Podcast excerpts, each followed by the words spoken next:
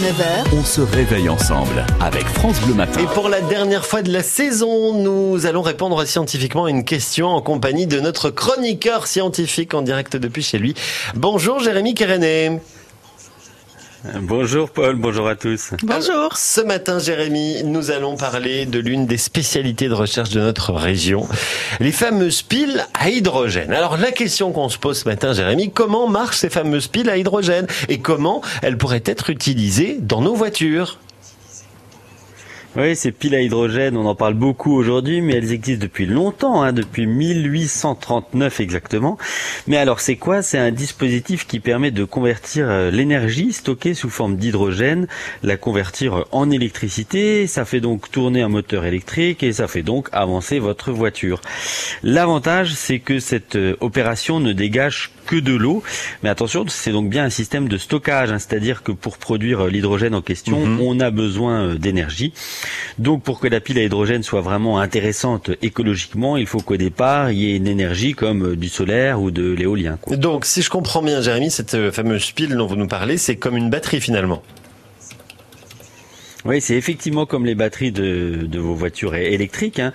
sauf qu'avec la pile à hydrogène, il y a la pile d'un côté et le stockage, le réservoir de l'autre. Ça peut sembler anecdotique, hein, dit comme ça, mais ça permet par exemple de remplir le réservoir vite et bien, beaucoup plus vite qu'avec une batterie euh, classique. Ah oui d'accord. Avec euh, les piles à hydrogène, par exemple, on pourrait faire le plein, on peut faire le plein d'une voiture en quelques minutes seulement, et ensuite on a la même autonomie qu'avec une voiture à essence. hein. Voilà vraiment la, la plus-value des piles par rapport aux, aux batteries. Et alors Jérémy, vous nous disiez que des chercheurs franc-comtois travaillent donc sur cette technique.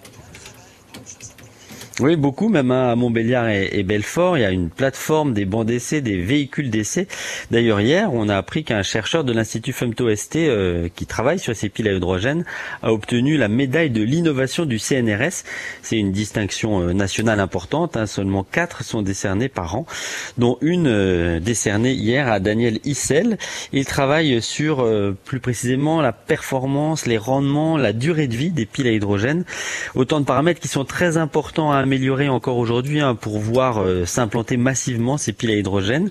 Alors s'implanter dans des voitures, mais pas uniquement. Daniel Issel a créé en, en 2017 une start-up hein, H26. Cette entreprise euh, franc-comtoise conçoit des groupes électrogènes, par exemple, qui fonctionnent avec des piles à hydrogène. Ça peut être très utile, ça, euh, sur des îles où on n'a pas de réseau électrique. Et puis les chercheurs franc-comtois ont même équipé une remorque frigorifique avec une pile à hydrogène. C'était une première et c'était donc dans notre région. Eh bien, espérons qu'ils continuent leur, euh, leur recherche, leur découverte et aussi à nous faire des choses très concrètes avec tout ça. Merci beaucoup Jérémy, c'était donc la dernière chronique de la Science Infuse cette saison. Merci euh, pour tous ces réveils expliqués pour euh, nous aider à, comprendre la science et l'actualité. On vous retrouvera quand même pendant tout l'été, Jérémy. Vous allez nous faire rêver, je crois, hein, dès lundi matin. Oui, avec une chronique qui s'appelle Ciel d'été cette fois-ci. Et ben on va contempler les étoiles. Ça sera le matin, mais on va se projeter un petit peu euh, dans le soir suivant pour voir ce qu'on pourra observer, euh, les étoiles, les planètes, qu'est-ce qu'on pourra voir depuis le depuis le sol franc-comtois euh, si on se projette dans l'espace. Bon ben voilà, comme d'habitude, encore plein de découvertes, des choses passionnantes avec vous Jérémy. Rendez-vous lundi et d'ici là, la Science Infuse se réécoute sur francebleu.fr. Salut Jérémy, bel été.